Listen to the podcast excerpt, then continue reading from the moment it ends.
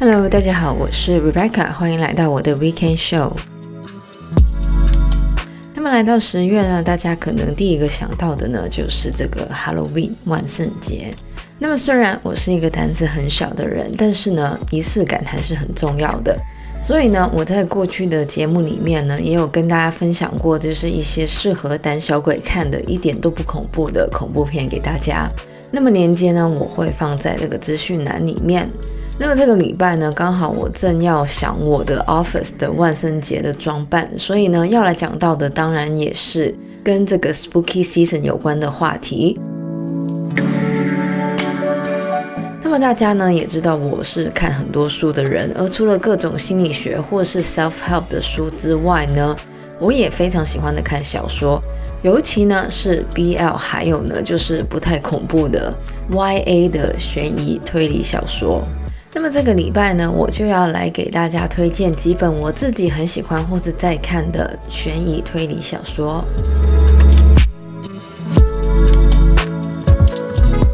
那么首先呢，要来讲到的就是我前一阵子才刚看完的，一推出就打进了 Amazon 还有 New York Times 畅销榜，来自英国作家 Holly Jackson 的处女作《A Good Girl Guys to Murder》。那么中文的译名呢是《好女孩的谋杀调查报告》。那么这本书呢讲的就是高中生 Pippa 在毕业之前呢要完成一个报告，而 Pippa 的报告主题呢则是调查四年前学校一名叫做 Andy Bell 的女学生的失踪案件。原本呢 Pippa 只是想要帮已经死去的 Andy Bell 的男朋友 Cecil 呢洗脱嫌疑。但是呢，当 Pippa 开始收到匿名的恐吓讯息之后呢，Pippa 开始发现事件呢开始往他没有想象的方向发展。那么刚刚也说了，这本书呢一推出就打进了 Amazon 还有 New York Times 的畅销榜，而且呢它的影视版权呢也已经被卖出，也就是我们很可能会看到这一本书的影集。那么《A Good Girl Guides to Murder》呢是这个系列的首部曲，整个系列呢是一共有三部曲的。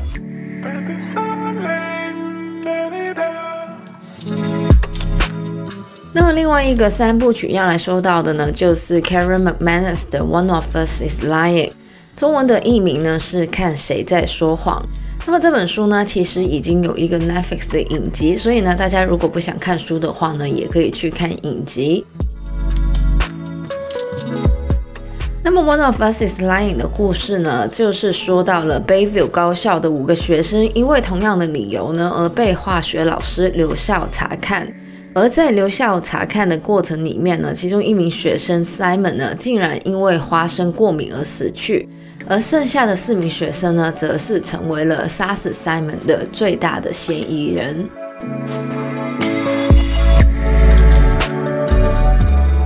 那么同样是一个三部曲，接下来要讲到的呢，就是这个结合灰姑娘加密室逃脱的，由 Jennifer Lynn Barnes 所写的《The Inheritance Game》，中文的译名呢是继承游戏。那么为什么说是灰姑娘加密室逃脱的结合呢？因为呢，在故事里面呢，我们的主角 Avery 呢，意外的成为了亿万富翁的继承人，而继承财富的唯一条件呢，就是要在这个 Tobias Heffron，也就是这个过世的亿万富翁的大宅里面，跟一堆仇视他的帅哥们一起住满一年。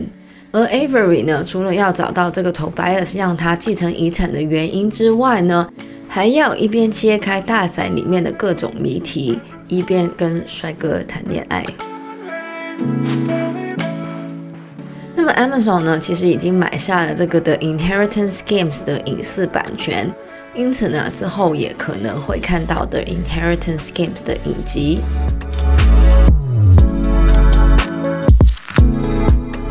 么讲完了欧美的悬疑小说呢，在这边也跟大家推荐两个我很喜欢的日本的悬疑小说系列。一个呢，就是东村独哉的《乌贼川世》系列。那么这个系列呢，一共有八本书。我最近在看的呢，就是《请勿在此丢弃尸体》这一本。那么故事讲的呢，就是香织有一天呢接到妹妹春佳的电话，说她不小心杀了一个人，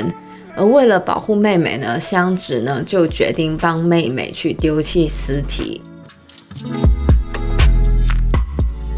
那么东村笃哉最广为人知的作品呢，是这个推理《要在晚餐后》，而这个系列的书呢，在二零一一年的时候呢，就被改编成日剧，由北村景子还有男的樱井翔主演。那么我呢，还蛮喜欢这一部日剧的，它有推理的成分，也有搞笑的成分。而这个乌贼村市系列呢，其实也是一样的，有搞笑，也有悬疑。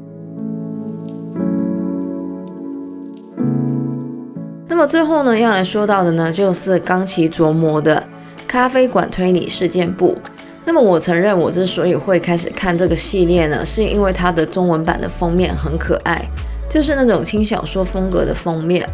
而且呢，咖啡加上推理，感觉这是一个 Calling My Name 的推理小说。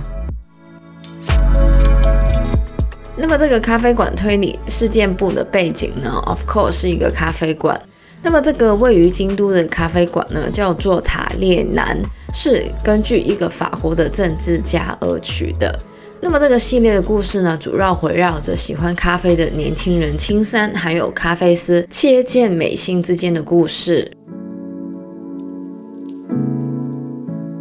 老实说，这个咖啡馆推理事件簿呢，不算是那种很悬疑的推理小说，每一本书呢，都是由好几个推理故事组织而成的。那么，与其说是悬疑呢，这个系列其实比较像是治愈的轻小说类型的。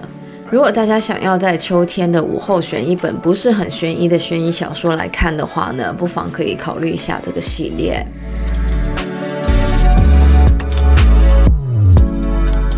么以上呢，就是我们这个礼拜的节目内容，跟大家分享到的呢，就是一些适合在这个 Spooky Season 看的不太恐怖的。YA，也就是 Young Adult 类型的悬疑小说。那么其实呢，我也会看一些比较恐怖一点的悬疑小说，但是那一些呢，我每次看完一本呢，都会有一点 paranoid，所以呢，我经常会很纠结，说我到底要不要看这一类型的书。那么之后有机会的话呢，可能我也会推荐一些恐怖一丢丢的悬疑推理小说。那么喜欢我们节目的朋友呢，记得可以在不同的 podcast 平台上追踪或点评我们的节目。我们的节目呢，将会在加拿大东岸时间的每周日凌晨十二点钟更新，也就是香港、台湾的每周日中午十二点钟。希望大家有个美好的周末，谢谢大家收听，我是 Rebecca，我们下个礼拜再见，拜拜。